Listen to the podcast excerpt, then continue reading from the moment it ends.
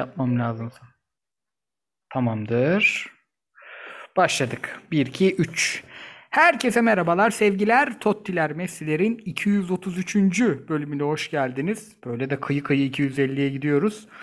Fritz hocamız yolda, kıyıcı hocamız bizimle. Abi ne habersin? Sağ ol Koraycığım, sen nasılsın? Herkese merhabalar. İyidir. Çok yoğun bir iş günüydü ya. Vallahi billahi. Yani 7-8 toplantı hissetmiyorum kulaklarımın birini. Abi hemen Evden, evden tempo hiç bölmüyorsun değil mi? abi evden çok daha yoğun ya. Yani eskiden iki müşteri toplantısına giderdin, 2 saatte yola giderdi, yorulurdun. Şimdi 6-7 en az. Yani bir de bayağı bir e, müşteriler de değişikti. Böyle bir garip oldum yani. Aynen. Bugün biz ofis çalışanlarına 2001-2002 eğitim öğretim yılı gibi sürpriz oldu. Sabah falan evde kaldık. Eee, Fritz hocam gelene kadar menüyü vereyim ben. Galatasaray Trabzon konuşacağız. Eee, hem maç içini konuşacağız, hem transfer dönemini konuşacağız ama zaten eee, Burak Elmas bugün bir canlı yayına katılacak. O canlı yayından sonra haftaya daha geniş konuşuruz. Bence kısa keseriz. Sivas Fener'le ilgili maçı izledim ama hiç konuşacak bir şey yok. Eee, sorulardan bakarız onu. Onu atlarız ya gerçekten futbola dair konuşulacak pek bir şey yoktu. Sonra Malatya Beşiktaş'la ilgili ufak bir iki sorum var. Ondan sonra Anadolu'dan notlarımız uzun. Konya'yı konuşacağız, Göztepe'yi konuşacağız, Faryoli'yi konuşacağız. Ee, tabii Montella'yı konuşacağız. Dört hocamızı birden konuşacağız. Artık ligde e, kendini izletecek hocalarımız netleşti gibi ligin son düzlüğünde. Önümüzdeki haftanın fikstürüne bakacağız. Sonra da soruların hepsini cevaplayacağız. Abi hazırsan Galatasaray Trabzon'la başlıyorum. Olur olur sen gir konuya. Şimdi eee, girişin gelişmenin iyi olduğu, sonucun kötü olduğu bir maç oldu Galatasaray için. Trabzon için de tam tersi. Onlar Hamşik yokken eee, pek oyunu tutamadılar. Yani Galatasaray UEFA Kupası maçlarına benzer bir oyun şablonuyla başladı. Aynı kadroyla başladı ama o oyunlardan daha dominantını oynadı. Yani iz- ligde izlediğimiz en iyi Galatasaraylardan biriydi ilk yarıdaki.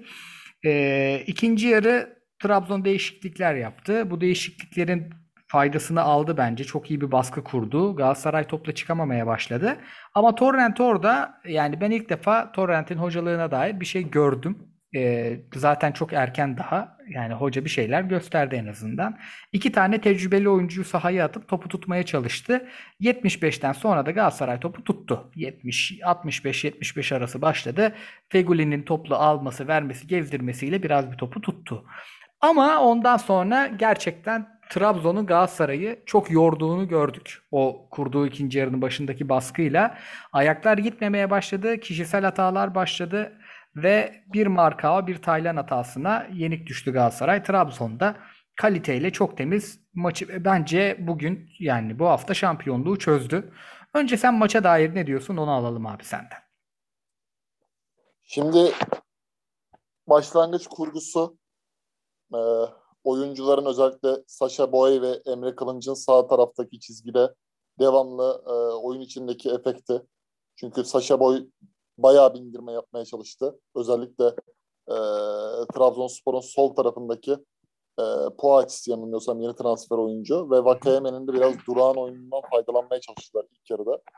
Galatasaray genel anlamda hani senin de bahsettiğin gibi Avrupa maçlarındaki kurgu düzeninde e, oyuna kendi ambiyansını hissettirecek şekilde başladı ve hakikaten de iyi oynuyordu. Yani ilk yarıdaki e, rakip ceza sahasına yaptığı koşular, rakip ceza sahasında nereden baksan 20'ye yakın topla e, buluşma gibi ekstradan nitelikleri zaten golü de getirdi.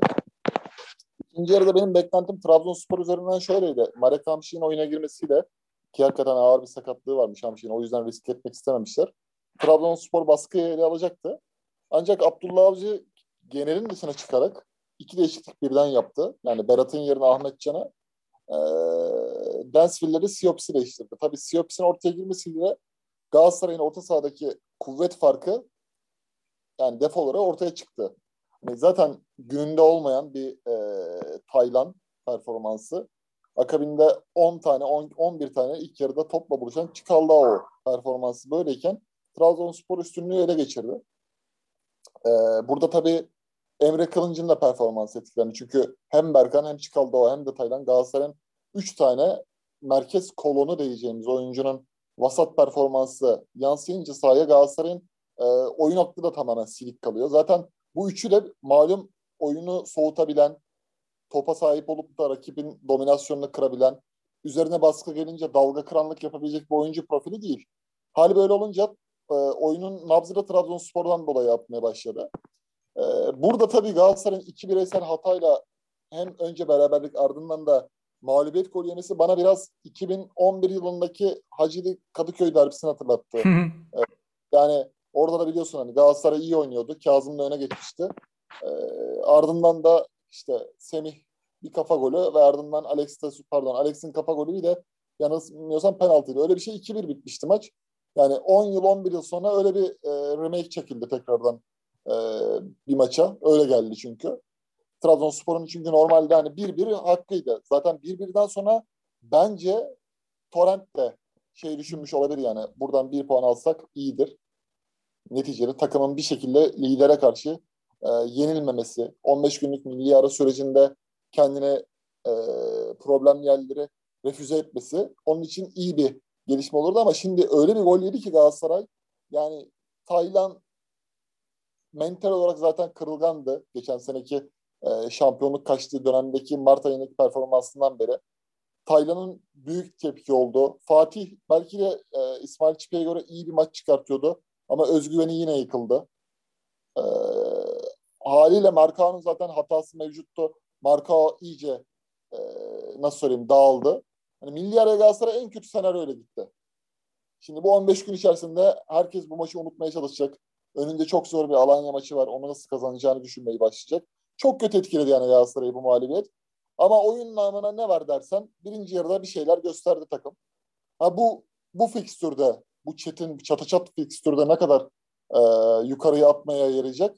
En önemlisi de bu. Yani Dome Torrent'in ben performansını şu an yargılayamam. Ha, tamam Paşa maçındaki kadro tercihi sıkıntılıydı gerçekten yani. Van Aanholt, Alparslan ikilisi ortada. E, hiç o bölgenin adamları olmayan oyuncular biz maç öncesinde seninle konuştuğumuzda şey dedik yani hani Ömer Bayram iç mi oynuyor, sol iç falan mı, 3-5-2 mi nedir? Birden onu görünce zaten herkes bir buz kesti. Zaten orada da Hayradanovic sazı eline almıştı. Burada da e, Bakasetas sazı eline aldı. Çok istedi çünkü zorladı. Kalitesiyle e, bir noktaya getirdi Trabzonspor. Oyunu ortak ettiler. E, şimdi Galatasaray'a dair ben şunu düşünüyorum. 70'ten sonra meydana gelen e, fiziki kırılma, oyuna hiçbir şekilde kendi force etme kapasitesi bu takımın demek ki 50 dakika. 45-50 dakika. 70'e kadar da direniyor yani. Ayakta kalmak için direniyor ama 70'ten sonra hiçbir şey yok.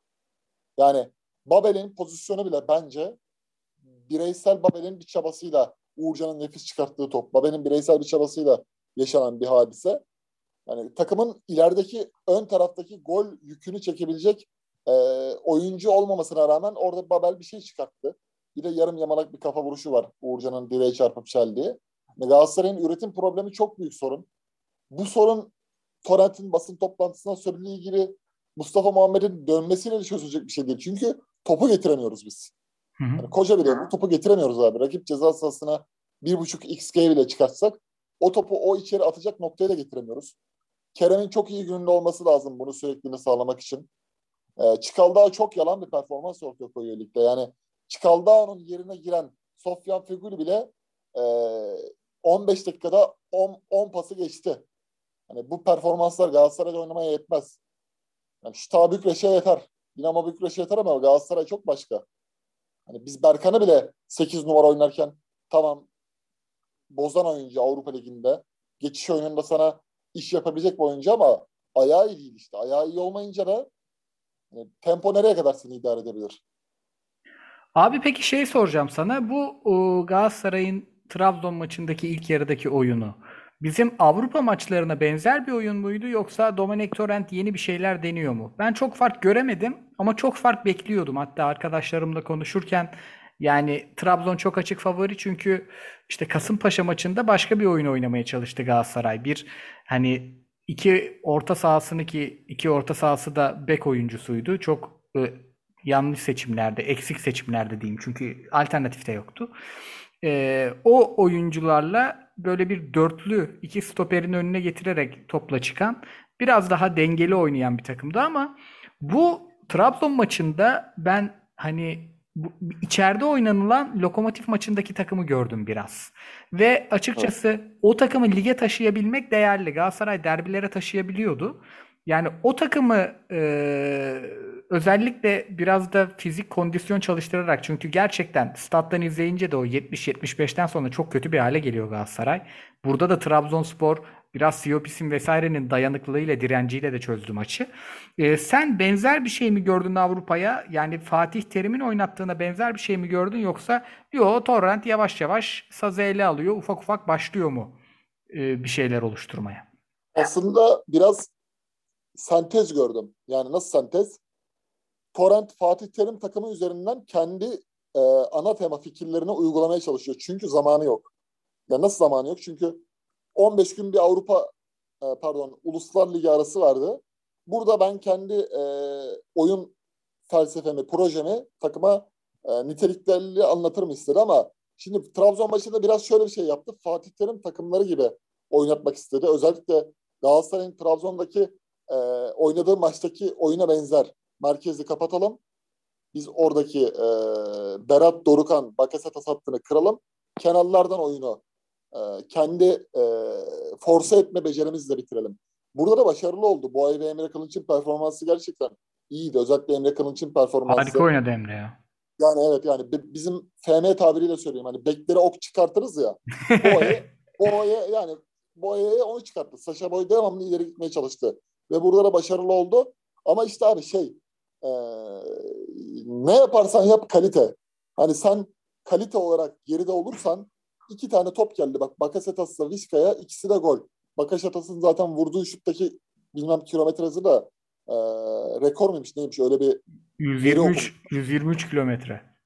Aynen yani sen o kaliteyi sahaya yansıtamazsan her şekilde e, oradaki ağırlığını maça koyamazsan rakipte de eğer iki tane ince ayak ve usta ayak varsa çözüme ulaştırıyor. Ha, bundan sonrası ne olur? Bundan sonrası gerçekten çok önemli. Çünkü Galatasaray'ın e, Alanya Spor sınavı oradan Kayseri ile oynayacak. Kayseri Spor Hikmet Karaman takımı ve e, aşağıda zaten Can Can Avli ile herkes yukarı çıkmaya tırmanıyor. Göztepe maçı var. Nestor El Maestro çok önemli bir şey kazandırdı takıma. Geniş oyunda oynatmayı öğretti Göztepe'ye ve çok başarılı gidiyorlar. Yani burada artık bundan sonrası her şey bence Torrent'in kendi e, oyun felsefesi ve planını uygulayacağı süreç olacak. Bu geçiş dönemiydi. Geçiş döneminden puan çıkartamadı. Zaman zaman bireysel hatalar, zaman zaman da kalite eksikliği. Ama bundan sonra Torrent için önemli bir veri oldu. Esas bundan sonra göreceğiz. Çünkü e, takıma 15 gün bir fizik kondisyon yüklemek gerekecek. E, ben yani mesela Scott Pry ile ilgili Bartali döneminde ne kadar memnunsam Scott Pry döneminde de aklıma hep Drogba'nın ya bu yeterli bir teknik antrenör değil demeçleri geliyor. Hakikaten de öyleymiş abi çünkü yani bu takım bu kadar da e, öne geçtiği maçta puan vermez abi. Ayakta kalır yani. Abi Paşa maç yani. Paşa maçında oyuncuların e, yorgunluğunu hissettim ben tribünden. Yakındım baya. Yani o nefes alışverişlerini, o tıkanışı hissettim hakikaten. Yani bu yani. Torrent zamanında düzelir mi bilmiyorum ama dediğim gibi yani Dominic Torrent'in şu ana kadar Galatasaray'la topladığı sıfır puan var. Yani yanlış bir şey demedim değil mi abi? Bir beraberlik falan yok. Yok. Yok, Üçlü. yok. Ama yine de Dominic Torrent'in bunlarda pek bir suçu yok. Son olarak e, bugün çünkü biraz hızlı götüreceğiz işi. Ee, abi Galatasaray'ın bir kümede e, kalma, bir e, küme düşme hattında olma durumu var. Bu bir projeksiyon, bu bir tahmin değil, bu bir durum. 3 puan fark varsa küme düşme potasındasınızdır. Ee, Galatasaray'ın küme düşme ihtimalini transfer yapmazsa hiç Galatasaray sence küme düşme ihtimali var mı? Yani bir tane iki tane orta saha almazsa bu iş çok sıkıntılı. Hiç e, bugüne yarına bakmayın. Gomis mi geliyor forvete? Kaleye biri mi geliyor? Gelsin mi diyorsun? Yoksa yani 30 milyona takım kuruldu. Bunlar e, bir şekilde kümede kalsın artık mı diyorsun? Abi şöyle söyleyeyim. Galatasaray kaleci almazsa Marka ile Nelson'ın performansından bir şey beklemesin yani. Yani Marka ile Nelson kötü olduğunda dahi bir şut geldiğinde seni orada tutacak adam lazım. Bu mentaldir yani her şey. Yani Galatasaray'ın kalesine top geldiği zaman gol olma oranının gol olma oranından daha altından yukarısına olmamasını düşünemiyorum. Yani her top gol oluyor abi yani böyle bir istatistik var mı? Uğurcan olağanüstü bir performans gösterdi dedik. Onu da hani Emre Kılınç'ı andık onu da alalım. Uğurcan aldı maçı Trabzon'da. Çünkü Galatasaray ilk yarı 3 yapardı. Ee, Uğurcan kaleye gelen son 30 şutun 26'sını kurtarmış. Yani kaleci farkı işte bak orada Uğurcan topları tuttu. Trabzon döndü 90'da işi bitirdi yani. Oradaki mental kırılmayı e, tutacak kaleci de lazım. Şimdi hesaplar şöyle. Ya Muslera 3 aya geliyor. Abi Muslera isterse Şubat ayında gelsin. Muslera'nın bir rehabilitesi var. İdmanlardaki yeterliliği var. Yani Muslera geliyor bizi kurtarsın diye bir şey olmaz abi. Galatasaray büyük kulüp, büyük takım. Galatasaray'ın kendi önlemini alması lazım. Bir şekilde burada geçiş dönemi yapması lazım. Bu çok zor Koray yani. Hakikaten insanlar yakıştıramıyor. Yani Galatasaray küme düşer mi? Konuşulmasına dahi sindiremiyor kimse. Ben anlıyorum bunu. Ama bak Alanya, Kayseri, Göztepe, Rize, Konya, Beşiktaş. Şimdi sen burada Antep'le oynuyorsun. Erol Bulut Antep'le kafa maçlarda iyi performans sergiliyor. Fenerbahçe deplasmanına gidiyorsun. Bu sene Fenerbahçe deplasmanının ne olacağı da belli değil. Garanti değil yani. Ee, Malatya Altay'la oynuyorsun. Malatya Altay Nisan ayında hani bu ikisini belki kolay rakip görebilirsin ama zaten hani oradaki parasızlık sorunları alt, Malatya'nın da işte bu hafta Beşiktaş'a bir puan çelme takması hani bunlar da garanti değil. Senin rakiplerin de zaten düşme hattındaki bunları yenme potansiyelde. Burada bir artın yok yani. Bir de e, Fris geldi bu arada. takımda Valbuena yok. Bir de böyle bir durum var. Valbuena tutmuştu. E, o zaman Fritz'e atıyorum pası. Abi önce hoş geldin. Pardon abi sesi açmamışım. Hoş bulduk.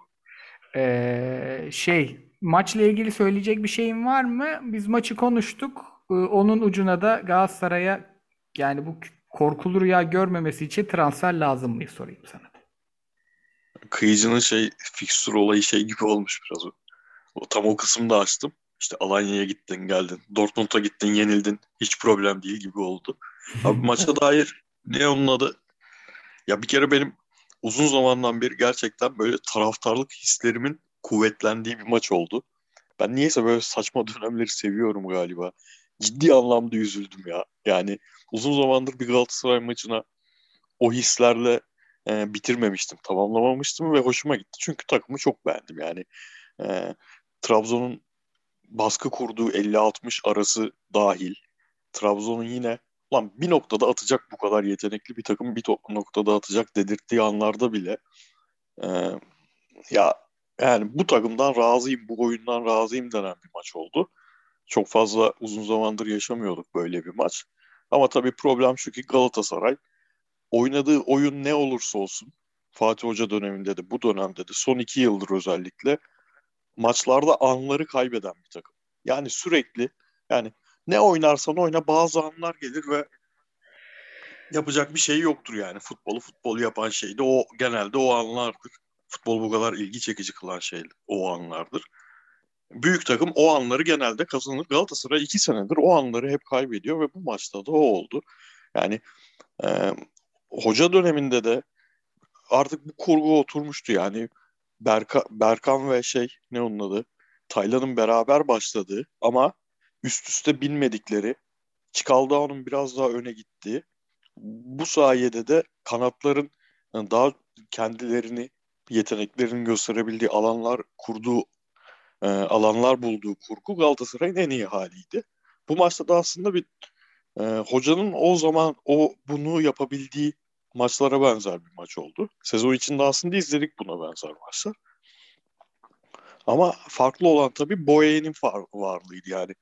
Emre Kılınç çok ön plana çıkarılıyor. Bence Emre Kılınç'ın performansının sebebi de Boye. Yani bir tane bu tarz bir back performansı almadan zaten Galatasaray'ın iyi maç oynaması mümkün değil. Boye olduğu için oynayabildi. Ama tabii e, ekstra efor özellikle Kerem'den, Emre'den, Halil hariç herkesten gelen ekstra efor takıma dair memnun eden şeylerdi. Ama tabii rakip de şey hatasını hata demeyeyim de yani onlar da zorunluluktan öyle oynadı ama orta sahada Dorukan ve e, Berat oynamak gibi bir saçmalık da Galatasaray'ın e, bu oyununa sebep olmuştu. Ondan döndükten sonra zaten maç önce direkt Trabzon'a baktı. Sonra Galatasaray enteresan şekilde dengeledi.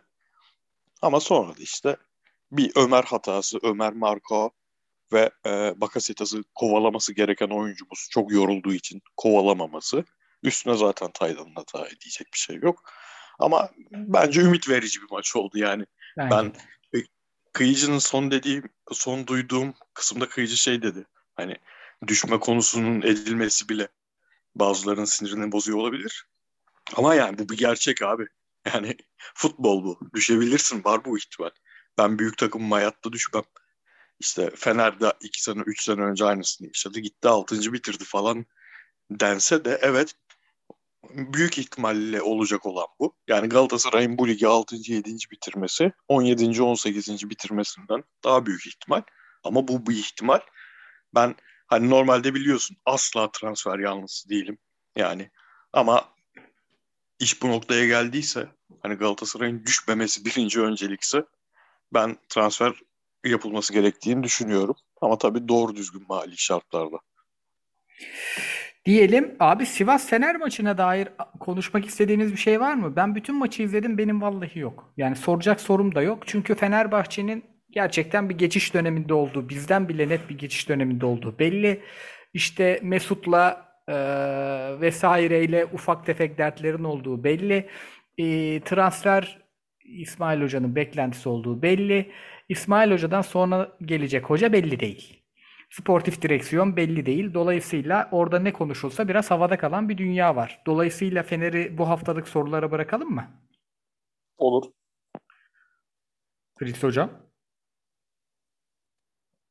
Abi ben zaten Fener maçını izlemedim. Hiç yok Tamam. söyleyeceğim bir şey. Beşiktaş'a geçiyorum. Onu da izledim. Beşiktaş'ta şöyle bir eee, durum vardı gözüme çarpan. Şimdi Önder Hoca Beşiktaş'ta çok zor bir şeyi başardı. Çok beklentiyle, yüksek maliyetli transferlerle girilen ve berbat geçen bir sezonda taraftarı izleni bu takımı izlenecek hale getirdi. Nasıl? O hayal kırıklıklarını unutturacak çok pırlanta gibi bir genç çıkardı. Oyunu biraz değiştirdi. En yetenekli oyuncusunun topu ayağına biraz daha fazla verdi. Biraz tempoyu düşürdü. Yani o koş koş oyununu değiştirip biraz daha göze hitap eden, tempoyu düşüren ama yine daha çok pozisyon üretebilen bir hale geldi. Tabii bunda psikolojik etmenlerinde payı var. Beşiktaş artık rahat. Beşiktaş'ın bir sezondan beklentisi yok. Dolayısıyla oyuncuları da daha rahat oynuyor. Bir stresleri yok. Ee, ama Malatya buna izin vermedi. Biraz Malatya'dan, biraz Beşiktaş'ın kadrodan e, farklı bir oyun oldu ve Beşiktaş bence e, kaybetmeyi daha çok hak ettiği bir maç oynadı. Çok pozisyon kaçırmasına rağmen çünkü e, Kıyıcı'ya soracağım burada. Abi Şumidika o hücum kadrosu yerine Ademli vesaireli çıksaydı bu Teixeira Pjanic ikilisini taşımaya çalışan Josef'in de sakatlanıp çıktığı orta sahayı çok daha zor zamanlar yaşatırdı diyorum. Sen ne diyorsun? Yani ben Adem'le TT'yi kadroda görmeyince ilk yarıyı seyrettim. Hani 11'de görmeyince olan dedim bunlar Covid mi oldu acaba? Sonra baktım ikisini birden oyuna soktu. Yani Diko, Diko'yu önde atayım, beşli savunma çıkartıp uzun toplarla işte Beşiktaş'ın savunma arkasına sızayım şeklinde bir mantaliteyle çıkınca hani zaten kadro belli ediyor. Ben burada bugün yenilmeyeyim. Ben bunu istiyorum diye Şumidika'nın e, felsefesi buydu. Çünkü hani sağdaki Semihli e, stoper attı. Derinde gömülen bir stoper attı. Kenarlarda Zafen'le Kerim Hafez. Hiç çıkmadılar zaten. E, ben Beşiktaş'a dair şunu gördüm ama hani bahsettiğin gibi senin Koray Önder Hoca'nın bir biraz ince dokunuşları var. Ne yaptı mesela? Sergen Yalçın'ın hiç yapmadığı bir şeyi sürekli ısrar ederek kazandı. Pjanic'i Regista gibi oynatıyor derinde. Josef'i onun önüne koydu. Burada Josef'in geçen seneki Atiba gibi 8 oynaması da haliyle biraz daha önde. Derinden 6'dan alıp 8 oynatması Alex Teixeira'ya yaradı. Alex Teixeira biraz daha serbestlik edindi sahada. Ee, Beşiktaş'a dair önemli gelişme bu yani sezonun kalan devamındaki süreçte eğer sıralamada kendine bir yere edinecekse Beşiktaş Önder Karaveri ile belki de bu e, takıntıları bıraktığı için hani Can Bozdağ'ına ön libero yapalım, Joseph oynatalım, Pjanic kenarda otursun veya işte Pjanic 8 oynasın, 10 oynasın, Joseph arkada derinde beklesin. Bu ikilemler Sergen Yalçın'ın Beşiktaş'lık kariyerinin sonuna getirmişti hatırlayın. E, o devamlı maç kazanamama dönemleri vardı ya. Hı hı. E, onu biraz kırdılar performans olarak da bayağı sertlik edindiler ama işte abi Malatya'nın zemini, e, hedefsizlik bunlar çok etkiliyor ya. Büyük takımların en büyük sorunu zaten bu. Ha, Hedefsiz mi? olma, Chris'in bahsettiği var ya mesela Galatasaray'ın da bir hedefi var şu an. Öncelikle kümede kalmak. O bile bir challenge yani. Öyle mi? Beşiktaş'ta Fener- yani Beşiktaş'ta Fener'in bir hedefi yok abi şu an. Yani sıralamada 5. mi olacağız bu hafta, 6. mı olacağız? Öyle bir hedef var. Ee, yani Fener'in yine bir Türkiye Kupası hedefi var. Trabzon salma yaparsa onu da alabiliriz diye ama Beşiktaş'ta genel anlamda bir e, sıkıntı var haliyle. Avrupa'da olmamasından dolayı şimdi Pjanic Pjanic'in kiralık kontratı olmasına rağmen Ocak Şubat ayında Anadolu deplasmanına götürmek bir şey yani adamın kafa Barcelona'dadır hala. Ya yazın Xavi'nin yanına girince ne olacak falan. Bunları düşünüyordur haliyle ama onu motive etmek de kolay değil. Tabii ya da menaj ya da Xavi bir e, zarf atmadıysa yazın Tabii. nereye gideceğini düşünüyordur.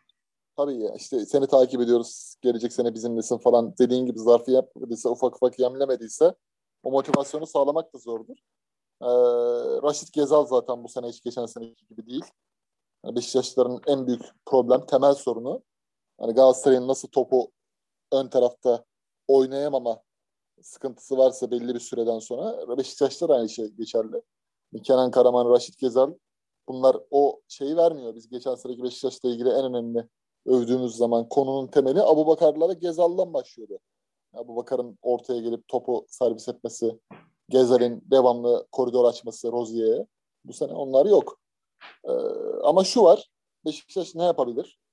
Gerçekten hmm, Larin'le ilgili bir kontrat problemini düzeltirse, Emirhan İlkan gibi bir oyuncu daha takıma entegre edebilirse, Güven Yalçın o kendisinden beklenen sürekli istikrarı sağlayabilirse herkesin kafasındaki şey var yani Önder Hoca şu an caretaker, emanetçi. Şenol Güneş gelecek Beşiktaş'a.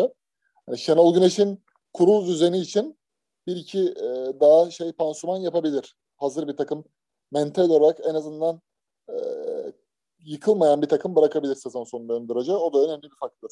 Vallahi ben önümüzdeki sezon başlanabileceğini düşünüyorum Önder Hoca ile. Çünkü yaptığı dokunuşlar en azından kendi takımıyla bir başlangıcı hak ediyor. Beşiktaş Pjanic geldikten sonra özellikle çok e, ışıltılı ama yanlış bir kadro gibi geliyor bana. Yani Pjanic'i, Teixeira'yı e, 35 yaşındaki Josef'le 40 yaşındaki Atiba'ya taşıtmaya çalışmak ve bu ikisini oynatınca diğer ikiliden birini oynatamamak. Çünkü Teixeira hiç kanatta ya da forvette denenmedi.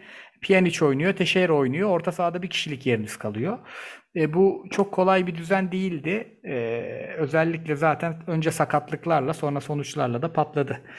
Fritz Hocam var mı eklemek istediğiniz bir şey? Abi Gezal konusunda ben Gezal'in aslında sezonun e, belli bir kısmında en azından o acayip kayıp serisi başlayana kadar olan kısmında geçen seneden çok uzak performans gösterdiğini düşünmüyorum. Ama Gezali sanki e, geçen seneki seviyesinde değilmiş gibi gösteren bir e, Batshuayi'nin inanılmaz kötü bir bitiriciliği. iki Larin performansı yerine Kenan Karaman'la falan oynamak zorunda kaldığını düşünüyorum.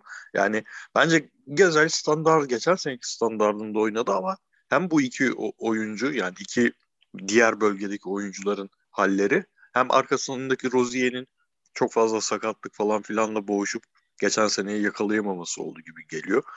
Ya bir de şey abi Ken, Güven Yalçın sen gerçekten çok enteresan özellikleri olan bir çocuksun. Şu kafayı toparla abi. Kenan Karaman'a forma vermek ne demek ya? Verme bu adama forma abi sen.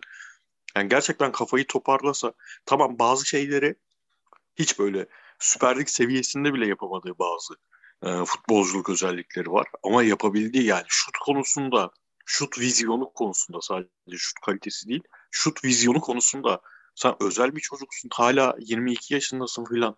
Yani nasıl Kenan Karaman'a forma vermeyi, onun yerine girdikten sonra yine bir etki yapamadan maçı bitirmeyi kendine yediriyorsun. Vallahi anlamıyorum. Siz şey için ne düşünüyorsunuz abi? Ben ciddi heyecanlandım ya.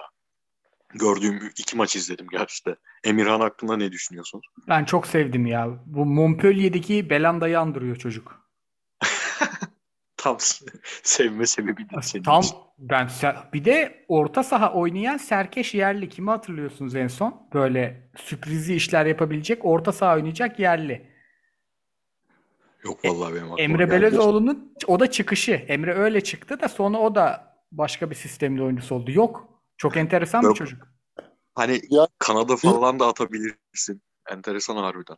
Abi Rize gibi bir deplasmanda Rize'nin ambiyansında o golü atmak da yani çocuğun bir Tabii, şeyi tabii. abi. Oradaki o vuruşun rahatlığı falan. Ee, Tabii. önemli oyuncu. Ben şey bekliyorum ama yani Necip'in artık stoper miadının dolduğunu düşünüyorum. Çok çok zorda kalmayınca yani 5. stoperde sakatlanmazsa oraya Serdar Saatçı'nın varlığının gelmesini gerektiğini düşünüyorum. Çünkü Serdar Saatçı ile Vida ikilisini yakan biraz Fener maçındaki Vida'nın hatası oldu. Aslında iyi bir birbirini tamamlayan ikili olabilir. Bir daha bir gelecek sene için ben de şeyi düşünüyorum. Hani Pjanic'in olmadığı senaryoda artık Josef, Can önlerinde ferah ferah ikinci santrafor gibi oynayabilecek Ale- Alex Teixeira. Sanki böyle bir standart bir 4-2-3-1 bu takıma daha iyi gider gibi görünüyor Evet. bana. Ya bence orada Beşiktaş'ın eee, şeyini, dizilişini, saha içindeki geometrisini Pjanic'in gidişi kökten değiştirecek ya dediğiniz gibi. Tabii tabii ki. Tabii. Gezel'in de rolü değişecek, Rozier'in de değişecek. Larin'i mesela hani e, Larin'i Batshuayi'nin yerine koysa, Oğuzhan'ı sahaya atsa bile topa hakim olma konusunda daha çok şey yapabilirdi. Orada Larin yani tam şey Batshuayi inanılmaz ya. Yani adamın tamam hani ilk vuruşları biraz sıkıntı. Kalçadan topa vuruş şekli zaten biraz tartışılır. Bu adam zaten hep böyleydi. Ama e, gerçekten yapamayıp da beceremeyip de hala oyun içerisinde insan biraz şey olur yani kendini yırtar abi ya. Hani bu yönünü geliştirmeye çalışır. Adam hiç umurunda değil yani. Kaçırdıklarıyla beraber belki Beşiktaş kaç puan öne atacaktı Batshuayi. Aynen. Bir de bu oyun şey istiyor. Yani eee, bu kadar ay- sihirli ayak varken bunları koşturmamak için skoru bulman lazım abi. Yani hakikaten bu Galatasaray'a geldiği sezonki kimi diyelim bir bir Gomis'i istiyor. O Gomis'i istiyor. Çünkü Beşiktaş bu kadar yani Teixeira çok koşmaz. Pjanic çok koşmaz. E, iki tane kanatta Gezel'i oynatıyorsun biri. Zaten Gezel'i koşturursan Gezel'likten çıkar. Yani 3 milyon euro vermene gerek yok. E solda senin solda zaten santrfor oynatıyorsun bir tane daha. Bu kadar hücumcuyu taşıman için o skor avantajını ele alıp pasla savunabilmen lazım. Beşiktaş öyle değil. Beşiktaş hep gittili geldili oyuna mecbur bırakıyor Batshuayi. Biraz da ondan. Bir erken bir skoru bulsa zaten rahatlayacak. 2-3-4 sayacak alanları bulunca o alanları çok geç buluyor. Ve rakip çok direnç kazanıyor. Diyelim Ama doğru hamleleri yaparlarsa yani şu an 3 takım içinde yine gelecek sezon için sadece gelecek sezon için değil genel olarak gelecek için en e, iyi durumdaki takım şu an bana Beşiktaş gibi görünüyor abi. Serdar bak elinde Serdar var. Rıdvan var. Ki yani Rıdvan şu an tecrübe olarak da yaşının çok ötesine geçti. E Can var. Emirhan var. Dört tane tak diye 11'e koyacağın, seneye koyabileceğin oyuncu sayıyorsun. Ön tarafa dediğiniz tipte bir santraforla bence bu takım işte o santrafor, üstüne Gezel, üstüne Josef, üç tane böyle de şey oyuncu, e, tecrübeli oyuncu. Parlak bir geleceğe doğru gidebilir iş. Diyelim Anadolu'dan notlara o zaman e, zıplayalım. Şöyle teker teker sorayım. Şimdi Kıyıcı abi senle başlayayım. Konya Altay maçını izledim ben. E, ve yani Konya kazandı. Altay kötü durumda. Bir de Altay 10 kişi kaldı 60-65 gibi yanlış hatırlamıyorsam. Şey gördük. Konya bir şeyleri yapıyor. Zaten yapmadan o puanları alamazsın bu kadroyla. Ama e, sanki Serdar Gürler gitmese bile bir yaratıcı lazımmış. Serdar Gürler gidince de iki tane lazım olmuş gibi. Biri Hamilton geliyormuş ama sanki bir tane daha prima topçu oraya böyle bir e, Ekuban'ı istemişler alamamışlar. Bir Ekuban ikamesi daha lazım gibi. Sen ne diyorsun? Yani Mihail Akın istikrar konusunda biraz şeyi var. Hani her maç aynı değil abi. Kafa maçlarda bazen çok iyi oynuyor. Yani yaldır yaldır gidiyor çocuk. Adam eksiltiyor, alver yapıyor ama Konya'ya orada kim olabilir düşünüyorum. Mesela eski e, Süper Lig'in hani kim düşünüyorum? Geri Rodriguez tarzı bir pırpır olabilir mesela. Solda Bütücü, sağda Mihail Akın alternatifi muadili. Ekuban'ı belki de o yüzden istediler. Ekuban da böyle soğukta moğukta çok ayakta duran bir model ya. Yağmur çamur demeden. traktör, traktör gibi yani. Öyle eskiden Erzurumspor'da Kasımpaşa'da oynarken Samuel Edok vardı. Trezeguet ile Cagney'i tamamlayan önemli bir faktör. Aynen aynen. Konya'da öyle bir oyuncu profili lazım tabii. Ee, Abi Yusuf Erdoğan ya. Yusuf Erdoğan sen niye Trabzon'a gittin baba? Serdar Aynen. Gürler'in yerine bence yani git belki şampiyonluk yaşayacak. Yani şampiyonluk olmasa bile o şampiyonluk heyecanının en önemli oyuncusu olurdu orada. Şimdi Trabzon'a gitti yeniden küfür yiyor. Abi gerçekten yani orada e, biraz mental ayakta kalabilecek oyuncu bakıyorum Süper Lig içerisinden kim olabilir diye de böyle çok e, aklıma gelmiyor yani. Belki de Ahmet Musa kafayı resetlemiş ya Nijerya'da bir takımda oynamış. Ahmet Musa sezon başında Konya yapsaydı belki İlhan Hoca kazanırdı. Ahmet Musa da orada karambole geldi, karışıklığa geldi. Ee, ama Konya'ya dair bildiğimiz şey şu abi yani bu takım e, 4-2-3-1'den vazgeçmez. Orta sahada Amir Hadzi Ahmetoviç'in varlığıyla beraber oyunu dikte eden yanında Soner Dikmen'le genç kardeşimiz bayağı iyi oyuncu, iyi tamamlıyorlar kendilerini. Ee, çekicinin sürpriz şutları, çekicinin Ankara gücünden beri gelen Süper Lig'deki işte e, oyunu force ederken senin işine yarıyor oyuncu. Çünkü e, pas olayı var. Bu pas istasyonu dediğimiz durumda Bütücü ile beraber birbirlerini iyi tamamlıyorlar. Bekleri zaten Cilerme belli bir performansla ligin ilk yarısının en iyi performanslarından biri. Ee, yani Konya sonuna kadar şey veriyor abi. Yani maalesef Ahmet Çalık'la ilgili yaşanan e, takım mental travmasını bile aşmışlar. Hani hayat devam ediyor. Biz belki de bu şampiyonluğu Ahmet için kazanacağız diye bir motivasyon da görebiliyorsun. Hem kentte hem oyuncularda. Ee, bundan dönmek de kolay değildir abi. Yani bir şekilde bu yaşanan hadiseden sonra hala maç kazanabiliyorlar. Hani Konya'nın Adana Demirspor maçı öyle oldu. Altay maçı öyle oldu. Şimdi Giresun'da oynayacak. O maçlara mesela e, mutlak favori Konya. E, bunu hissettirmeleri önemli. Kent adına da. Ama transfer bütçesi nedir tabii? İlhan Hoca nasıl bir takımın e, ahengini bozmak istemiyorsa nasıl bir oyuncu profili getirecek? E, onu da Şubat ayında göreceğiz. Diyelim. Bakalım şu an 14 19.44 19.45 oldu. Bir kapatacak mı Zoom? Kapatırsa ben bir Maestro, ma- maestro demeden kapamasın ya. Ha, Onu diyeceğiz zaten. İkinci sorum Nestor. 3 Farioli, 4 Montella. Bunları konuşacağız bugün. Yani e, ama valla 45 oldu. Kapanırsa bir yeni link atacağım ya ölüm yok.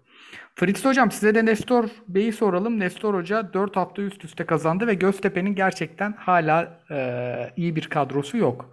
Önde bu hafta biraz farklı bir yolla kazandılar. E, daha geride karşılayarak yine önde basıldı ama daha az şut atarak biraz daha savunarak biraz Başakşehir de buna mecbur etmiştir. Ama yine de e, esas oyun tarzı önde basan, topu kazanınca hemen sahayı genişleten, rakibi yoran bir takım var ve bu takım gerçekten en seyirlik, seyri en keyifli e, takımlardan biri oldu. Ben statta izlemeyi çok istiyorum Göztepe'yi. Yani İzmir'e gidişimi ona göre denk getirmek istiyorum. Sen ne diyorsun Göztepe hakkında?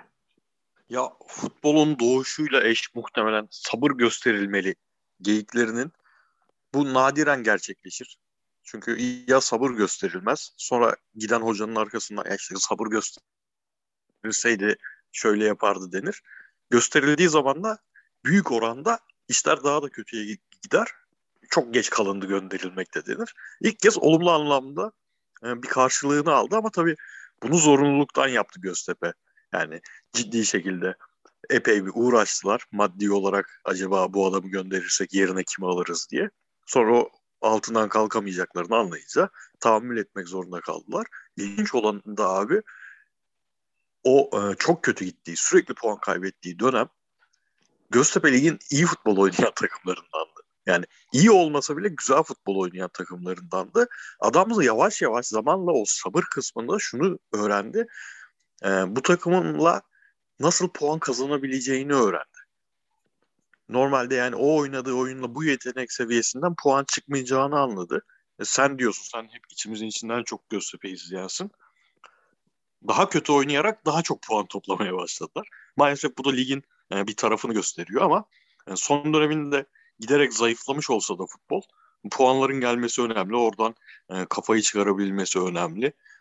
Adamın ismi falan filan tabii insanı şey yapıyor lan El Maestro ne Fritz Fassbender gibi dedirtiyor ama işte o bir karşılık almış olması bir kulübün hocasını göndermeyerek güzel bir şey bence. Geleceğe dair. Kıyıcı hocam e, siz ne diyorsunuz Maestro hakkında? Ondan sonra çünkü Farioli'yi soracağım. Ya Göztepe'nin en çok şeyini seviyorum. Bir maç izlerken abi adam bir şey kafaya koydu. Yenilirken de bırakmadı bunu, vazgeçmedi. Oyunu genişletmek. İşte Halil Akbunar, Şerif Endiaye, Obinna'nın zaman zaman sürpriz koşuları. Oyunu çok güzel genişletmeyi e, başardılar. Belki de genel anlamda Mehmet Sepil'in ilk Göztepe'sinde olsaydı Tamer Tunalı dönemde işte bir ara hani Kemal Özdeski geliyordu, Kemal Özdeski geliyordu, Ünal Karaman falan geliyordu ya öyle bir karanlık dönem vardı. Belki de bu kadar sabredilmezdi. Hani bulan bu adam yabancı getirdik, lige yabancı bu diye bile pi kesilirdi. Türkiye'nin e, perspektifi hep bu yöndedir. Çünkü Del Bosque için de diyorlardı ya bütün topçular seviyor ama başarısızlık gönderilmesi gerekiyordu diye Beşiktaş'ta. Yani öyle bir kadere şimdilik olmadı. Bundan sonra da herhalde sezonu tamamlar çok anormal bir şey yaşanmazsa. Ee, adamın oyuna dair bakış açısında en belirtile, belirtebileceğim şey şu. E, Montella meselesinde de konuşacağız. Maestro oyuna karşı bir e, antitez üretti. Bir fikir üretti. Bunu başardı. Bu çok önemli yani. Göztepe ile şu an Galatasaray oynarken ne kadar zorlanacak onu da göreceğiz yani. Adam bize 3 hafta 2 hafta önceden bunu söylettirebiliyor. Çok iyi abi. Pirana gibi çoğalıyorlar. Oyunu genişletip yani bir vektör gibi düşünelim. Vektörel bir şey. İki taraftan da pirana gibi çoğalabiliyorlar. Bunu başarmak Türkiye Ligi'nde ve rakiplere karşı yani rakip analizinin de artık artmış olduğu bir lig. Bu önemli. Ee, Ovinna'yı kaybederlerse seneye ne olur tabii. O da Maestro ile devam edilecekse o da önemli bir unsur. Kendi transfer döneminde ne yapacak? Sırbistan Ligi'nden veya Balkanlardan mı oynayacak? Yoksa e, başka bir kart mı açacak onu da merak ediyorum. Çünkü e, yabancı hocaların transfer dönemi biraz civcivlidir haliyle. Eğer kendi transferlerini yapabilirse bize bunun çıtası zirvesi ne izletecek o da ayrı bir durum. E, onu da göreceğiz. Yani ligin flash hocalarından ama şey olsun abi yani bir yabancı hoca gelsin. Altta biraz pa- palazlanınca şey olmasın hani. Büyükleri adı yazılmasın yani. Bu çok e, etkiliyor ya. Mesela Tudor'da Galatasaray. Şumidika'nın geçen seneki tripleri Gaziantep'teyken. Yani bir adam gelsin abi. 3 sene Türkiye Ligi'nde çok zor. Evet. Başkanla anlaşmak zor. Taraftarın tepkisi çok anlık reaksiyon teklifleri e, tepkileri var ama bir hoca da gelsin ki bu ülkede bir ekol, bir fikir, bir yapı kurmuşsun. Biz de bunu izleyelim abi. iki sene kalsın. Umarım o kişi maestrodur veya bundan sonra gelecek kişi kimse öyle bir e, nizamda gideriz. Diyelim abi hazır büyüklerin ilgisi demişken esas büyüklerin ilgisine mazhar olan Farioli'ydi. Farioli Alanya'ya gitti ve o da muhteşem başladı. Ee, üst üste direkt galibiyetler, gol sayısı nefis arttı. İşte birkaç genci de dahil etti. Fritz hocam bu sene Farioli'nin takımını izleme şansınız oldu mu? Ee, ne diyorsunuz hocanın başlangıcı Yok hakkında? abi olmadı. Kıyıcı Yok hocam. olmadı bir şey değil. Yani inan ben de hiç seyretmedim abi. Sadece Twitter'da işte Emre Akbaba'nın Abi yani yaptı bunu yaptı. önceki bölümde söylediğimiz mevzudan dolayı bazı maçlar takımlar kaçıyor artık. Evet, evet. Ama, ama zaten Bir saatimizde Avrupa yayınına Faryoli'nin maçı vardı zaten doğru. aa doğru ya, direkt yayına denk geliyor ya. Diyelim o zaman Alanya'yı özel Bitti. izleriz. İzledik abi diye sıkmamışız. Aynen. Ama e, Kıyıcı hocam o zaman size Montella'yı soracağım ya ligin bence en dengeli yani şampiyon Trabzon'dan bile böyle daha derli toplu gözüktükleri maçlar var. E, işte Yunus'tan aldığı verim, Balotelli'den aldığı verim, Balotelli'yi milli takıma gönderdi Adana Demirspor. Bu İtalya milli Avrupa şampiyonuna oyuncu vermek kolay iş değil. Ne diyorsun e, hoca hakkında? ya en çok da yabancı yerli demeden bütün topçuların Montella'ya karşı sevgisi. Yunus'un işte onun topçuluğunda gol atma hareketi buymuş diyor ya. Hı hı. Hani biz o, maç sonu flash interview'de onun gol atma hareketi buymuş. O yüzden hocamıza dair bunu yaptım demesi. Stoperlerden abi şimdi Samet, Kaan, Tayyip Talha yani yerli oyunculardan böyle bir e, takım savunması oluşturup hani Resul Mesul var yani. Bruges'den gelen oyuncu kimdi? Simondelli.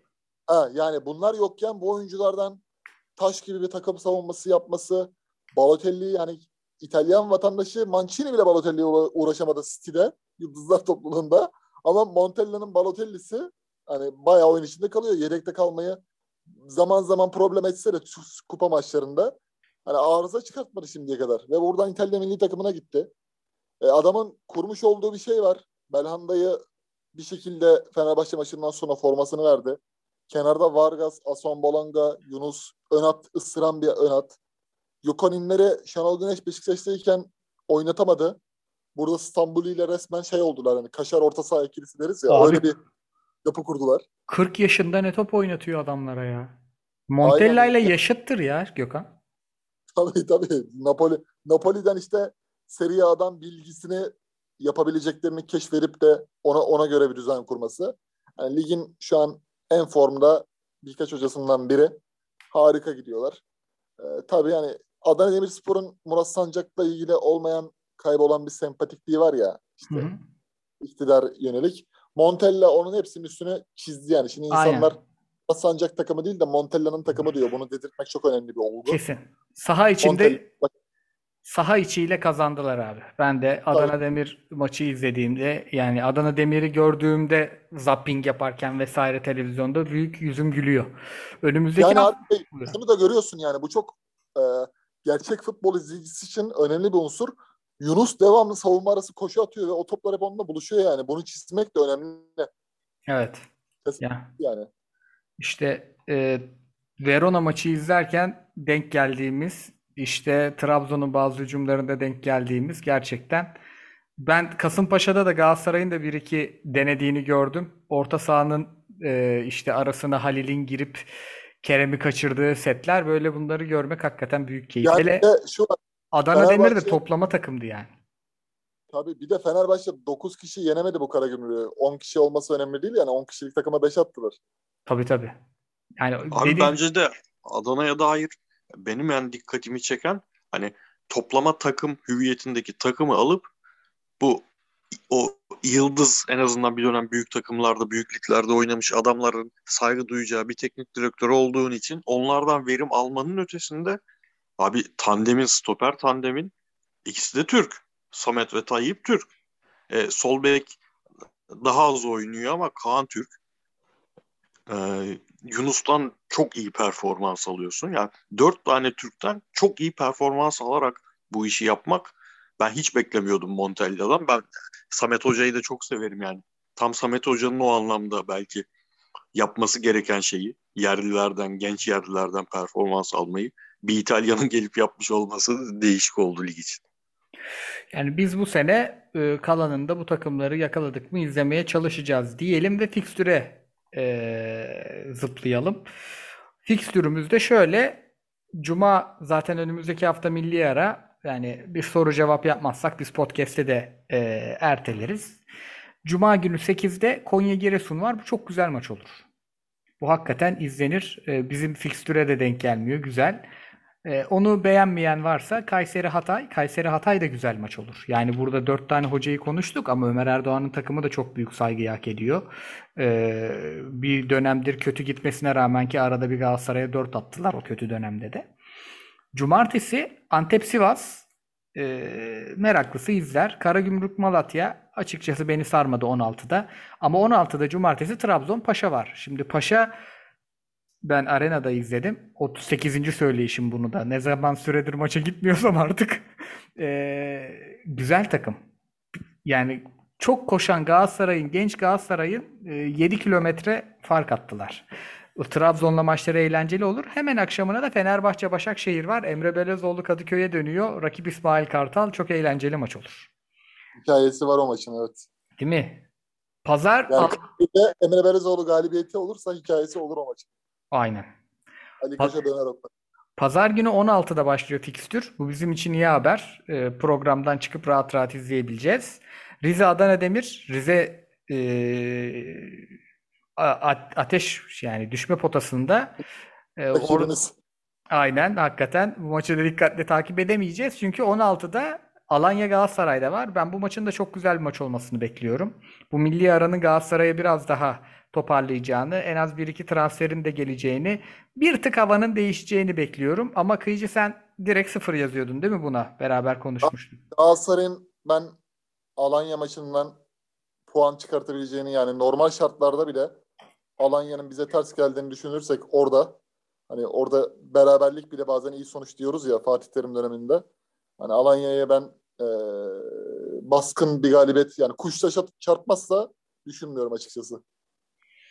Ee, akşam da güzel bir maç var Beşiktaş-Antalya ama Önder hocamızın bu sefer affını isteyip ben İzmir derbisine kaçacağım orada. El Maestro e, Nobre Göztepe Altay'a karşı. Altay çok kötü durumda. Altay ile ilgili çıkan haberler kötü. İşte başkanının e, ne kadar mali konularda e, ateşin içinde olduğu belli. Yani yönetimin e, orada gerçekten bir sıkıntı var. Transfer tahtası kapalı. E, onun da karşısında gerçekten çok sağlam bir Göztepe var ama derbi derbidir her zaman. Ne olacağı belli olmaz. Ben onu izleyeceğim. Diyelim ve sorulara geçelim mi? Olur. Bu arada Zoom bu sefer de kıyak geçti mi? Enteresan bir durum var. 58 dakika oldu. Get, Get French Football News'tan bir tweet düştü şimdi. Buyurun. Kaynak Fransız basınıymış. Yani bizden alıp yazmamışlar. Luis Campos Galatasaray'ın sportif direktörü olmayacak ama menajerlik şirketiyle anla, e, ortak çalışılacak. Ya baba hadi işinize bakın ya. Evet yine aslanlar gibi baba. Ee, yani neyse bu podcast'i yayına aldığımızda Burak Elmas bunları anlatıyor olacak Fatih Altaylı'ya zaten. Ya maç kadar heyecanlı bekliyorum onu. Sorulara geçelim. Cevap verdiğimiz sorular olursa da teşekkür edelim. Zazama sormuş. Selamlar abiler. İyi, iyi kayıtlar sağ olsun. Şu futbol gündeminde ne konuşulsa tadım kaçıyor. O yüzden Fritz abime favori şehirler arası otobüs markasını soruyorum. Nilüfer canım eski Nilüfer yani. Nilüfer'e kayyum atanmadan önceki Nilüfer. 2007 2003-2007 arası Nilüfer diyeyim. Çok güzel başladık sorulara. Mustafa Uzun sormuş Mali bayraklı. Fener, Galatasaray ve Trabzon'a bakarak atanın ve tutanın iyi olacak sözünün doğru olduğunu söyleyebilir miyiz diye sormuş. Kıyıcı hocam buyurunuz. Yani tabii orada en büyük bu ligde genel farklardan biri de o ya. Hani bir tane iyi top tutan santraforun gol vuruşu olan santrafor olacak bir de iyi kalecin olacak. Yani bu yıllardır zaten bu ligin e, rajonlarından bir tanesi. Gerçekten bizim lig biraz fazla anlara bağlı bir lig olduğu için ben de yavaş yavaş yani Muslera'nın marjinal faydasının görünenden de çok büyük olduğunu düşünmeye Abi, başladım. Şeyde 2007-2008 şampiyonluğunda Galatasaray'ın en çok oynayan santrafor kimdi? Şükür müydü? Hakan Şükür ve Nonda abi. Ha non, Nonda'yı unuttum ya. Çünkü tutanı kötüydü. Atanı da aslında 37-38 yaşında ikisi de. çok iyiydi ya. Barış Ayhan topalarda çok iyiydi ya oradan kurtardı. Doğru doğru. Lincoln'de en azından ilk yarı Evet. Gidiyordu, çözüyordu 1-0, 1-0 Lincoln golleriyle. Şükür, Nonda ve Ümit Karan üçlüsü toplamda 39 gol atmıştı. 13-13 öyle bir Yani ortalama yaşları 39 herifler. Neler olsun. Tunç sormuş abiler Fenerbahçe hakkında genel yorum alabilir miyiz demiş. Ya Fenerbahçe çok konuşmak için çok fazla belirsizliğin olduğu bu, bir kulüp ya yani. Abi Ener Valencia bu takımın 11'ine mutlaka yazılır. Öyle söyleyeyim Fener'e dair. Kesin. Yani zaten Kim Minjeler Banko da Ener Valencia'yı mutlaka değerlendirmesi lazım. İsmail Kartal da zaten doğru bir e, şekilde oynattı. E, bir de biliyorsun Fris hani Miha Zayt'i sever. Miha Zayt da zaten golünü attı bu hafta. Ener'le işbirliği yaptı. E, Miha Zayt da bu orta saha düzeninde Sosa'nın Arjantin basında Sosa bir şeyler söylüyor. Kulüp kargaşa içerisinde diyor. Gustavo gözden düştü. Hani Miyaza işte bu takımda oynar düzenli. Golden Barb sormuş iyi akşamlar abilerim demiş. Ee, müsaadenizle iki sorum olacak. Bir, kiralık olarak giden oyuncularımızın performans artışlarını ve oyun elimizdekilerin düşüklüğünü neye bağlıyorsunuz demiş. Bunu Ferit Hocam size soralım hemen. Abi pardon ya dışarı çıkıyordum da. Hava çok soğukmuş hemen geri döndüm. Aman hocam. Abi ya şey konusu, kaleci konusu abarttığımız kadar var mı diye insan şey olarak düşünüyor. Çünkü oyuncu ben oynayayım dediyse bence oyuncunun önünde durmamak lazım. Oradaki ben detayı bilmiyorum. Yani oyuncu mu evet ben oynayayım dedi yoksa bizden ya işte başkanın Giresunlu olması falanla mı yapıldı onu bilmiyorum. Eğer ilk ise gayet mantıklı. Çünkü Muslera'nın sakatlanması olmasa Okan kenarda bekleyecekti ve şu şu an izlediğimiz Okan performansını izlemeyecektik. E, e Yunus konusunda Yunus'un gerçekten seviye atladığında e, oynadığı takımın seviyesi büyüdüğünde çok ciddi arızalar görünen bir oyuncuydu. E, gitmesi Galatasaray için bence iyi oldu. O yüzden bugünden bakıp 5 ay önceki bazı kararları özellikle yönetim düşmüşken yönetime sallamak için yönetimi sevmeyen biri olarak söylüyorum. Bence çok mantıklı değil. Katılıyorum abi sana. İkinci soruyu da Kıyıcı Hocam'a soruyorum. Ee, Trabzon'un Anadolu'dan topçuları çok ucuza çözerken Galatasaray'a neden daha yüksek ücretle kitlemeye çalışıyorlar demiş. Ya herhalde zamanla ilgisi var. Yani enisi bizim istediğimiz zamanla şu an arasında fark var. Tabii siyasi hususlar e, soruluyor burada muhtemelen ama onların da payı vardır değil mi abi ya? Yüzde bir olsa vardır yani. Tabii canım tabii tabii. Yani bir de hani İstanbul'a fiyat başka, Trabzon'a fiyat başka. Bu normaldir abi. Hani bu Portekizler öyle şimdi. Lisbon, Benfica, e, Porto'ya fiyat başkadır altta. Atıyorum Famalicao'dan çekeceği fiyat başkadır. Braka'ya çekeceği fiyat başkadır yani. Ya orada hakikaten şey de var. E, Altın Ordu özellikle ikinci satışın yüzdesini yüksek tutup ucuza veriyor zaten. Cengiz'i de çok ucuza verdiler Başakşehir'e. Evet. Devrim Bey sormuş bu yayının kaydını lütfen YouTube sayfanıza yükler misiniz? Yükleyemeyiz çünkü YouTube tarafında Natspor'la bir anlaşmamız var. Podcast de olsa başka bir yani farklı kaydede yayın yüklememiz çok etik olmaz. Konya 19 Konya Spor 22 sormuş. Konya Spor yönetiminin yerinde olsanız aa bunu konuşmuştuk. Ya hocam Konya'da siz sormadan konuştuk. Ücreti yüksek oyuncular mı alırsınız yoksa ekonomik dengeyi korur musunuz? Valla ben bir tane atıyorum. Yani şey düşün abi. Buffett'in bir Gomez'in Trabzon'a şey Konya'ya yarayacak bir oyuncu olduğunu düşün o profilde. Ya da işte atıyorum Henry Onyekuru. Kan yapacak ama Konya'da en çok kazananın iki katı kazanacak. Ben alırım ya. Bir star yani, ister. Onyekuru da olabilir ya ama işte abi düzgün top oynayacağını bilsen Babel bile olur. Fulham'da Tabii. 6 gol atan Babel modeli ama işte yapıyı bozmamak önemli ya. Onu da onun kararını vermek de zor iş ya. Ben bir şey söyleyeyim mi? Babel kontratı bitiyorken bu kadar iyi bir sistemi olan, rakip sahada kalan, topunu oynayan takım da iyi oynar zaten. Para kazanacak çünkü. Bitiyor 6 ayı var. Ee, Şafak Güloğlu sormuş. Emre Kılıncı Sivas günlerine benzer bir performans verdiği ortamda Morutan'a yapılan yatırımın karşılığını almak için nasıl bir formül izlenebilir? Bence Morutan Çikaldağ'ı kesecek Çikaldağ böyle pasif oynamaya devam ederse. Fritz hocam ne diyorsunuz? Hocam. Çıktı herhalde. Aynen Kıyıcı hocama soralım o yüzden. Abi buyur. Yani e, 15 gün sonraki değişikliklerden beklediğim bir tanesi de bu. Ortaya geçen Morutandi e, beklentilerinden bir tanesi. Hatta ve hatta Galatasaray transfer indirirse gelen transferle beraber de e, başka bir yapıda kurabilir Torrent. Yani belki orada elindeki çeşitlilik e, az olacağı için şimdi o toplara girmiyor ama eksik oyuncuları bekliyor. Gelen transferle beraber de belki Morutan uyumu sergileyebilirler. İşte düzen kurması lazım önce. Düzen kurmadan biz oyuncuları yazıyoruz ama adam bir düzen kuramadı. Ama yine paşa maçından vereceğim örneği. Morutan'ın da kondisyon durumu felaketti ya. Yerlerde sürünüyordu maçın bir kısmından sonra. Geri koşamıyordu yani. Deniyor gitmiyor çocuk. Diyelim devam edelim. Garinçe kararınca sormuş. Sabiler selamlar abiler iyi yayınlar. Bu dipsiz kuyudan Galatasaray'da çıkacak. Torrent'te kovulur mu sizce? Ya umarım kovulmaz. Torrent'in hiçbir günahı yok.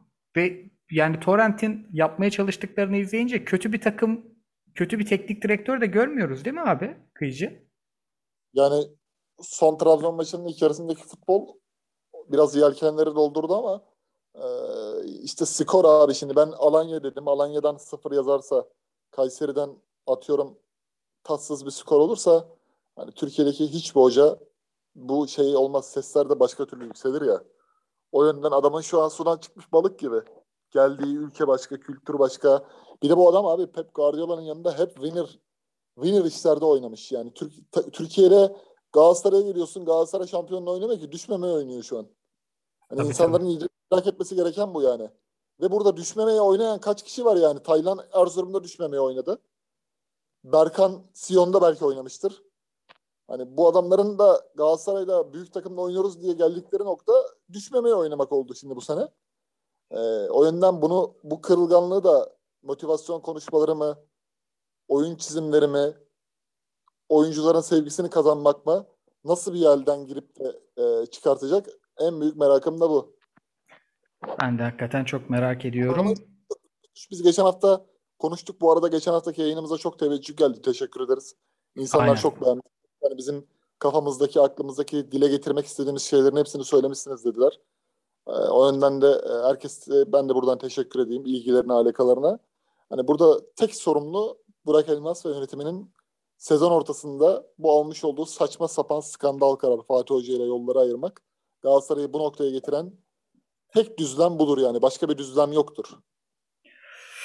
Diyelim ve son sorumuza gelelim. Son soru da Galatasaray'la ilgili. Abileri kayıtlar. Gomis'in Al Hilal'le sözleşmesi bitmişken şu yoklukta ne dersiniz? Gelsin mi? Bence gelmesin. 15 maç kalmış. Mustafa Muhammed'le Halil 15 maçta toplam 15 golü bulur. İyi bir futbol oynanırsa. Galatasaray'da 15 maçta 15 gol yeter. Bu forvetlerinden gelecek. Daha Kerem'i var. Çıkal Dağsu var. Emre'si var. Bulsunlar yani. Bu abiler kötü futbolcular değil. Ee, Brentford 7 milyon 8 milyon para istiyor Halil için. Abi ya 15 golü bulabilirler de ancak şöyle bulurlar.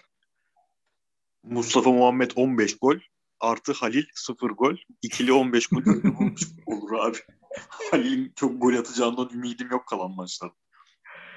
Yani Gomis'i ister misin peki? Yok canım. Yani Gomis bizim şaşalı dönemimizde işte şampiyon olunmuş falan dönemde düzenli olarak zam isteyen bir kardeşimizdi ya. Eğer gelip şeyi oynayacaksa aylık 10 bin liraya falan gelsin buyursun. Yok yok bir buçuk yıldan aşağı kontratı kabul etmiyormuş zaten Paşa. Aman yok abi. Yok baba. Arabistan'da Şerefimizle düşelim. Aynen şerefimizle düşelim kısmına katılıyorum. Ee, 36 yaşında Gomis'i muhtaç kalacağına düşsün Galatasaray'a. Diyelim soruları da bitirdik. Ee, önümde Senegal yeşil burun açık. Birazdan Burak Elmas başlayacak. Oralara Yeşil akayım. burun kırmızı gördü abi. maalesef. Aynen dakika 20'de bir de ya. Dün de Komor erken 10 kişi kaldı. Yani ve iki kırmızı da haklı yapacak bir şey yok. Var mı eklemek istediğiniz bir şeyler? Benim yok abi. Benim de yok. Ee, yani Gomis'le ilgili tek söyleyeceğim şu. Adam Arabistan'da zaten artık nasıl salma yaptıysa o ligin kalitesine göre 100 tane gol atmış. Ona rağmen orada 100 gol atması bizimkilerin ağzını sulandırıyor da Galatasaray'ın yeni menajer ağlarının bulamıyor mu abi? 36 yaşında Gomis'e kalıyoruz. Oganlar moganlar hani büyük büyük menajer e, övülen menajerler bulamıyor mu abi Galatasaray bir forvet? Aynen. Bulsun. Ne yapalım Gomis'i? Evet, daha daha iyi bir e, futbol aklı öneriyoruz Işıtan Bey'e. Daha iyisini bulur Işıtan Bey'in futbol aklı. Diyelim ve küçük hamasetimizi yapıp kapatalım. Abi, abiler e, ağzınıza sağlık. Eyvallah. Dinleyen herkese de çok teşekkürler. Ben hemen paylaşacağım. Tweet'i gece atarız. Ee, şimdiden tekrar belirteyim. Burak Elmas'ın e, yayınından önce kaydedildi bu podcast. Dolayısıyla o yayınla ilgili herhangi bir yorum olmaması. Bu yüzden kendinize iyi bakın. Hoşçakalın. Hoşçakalın.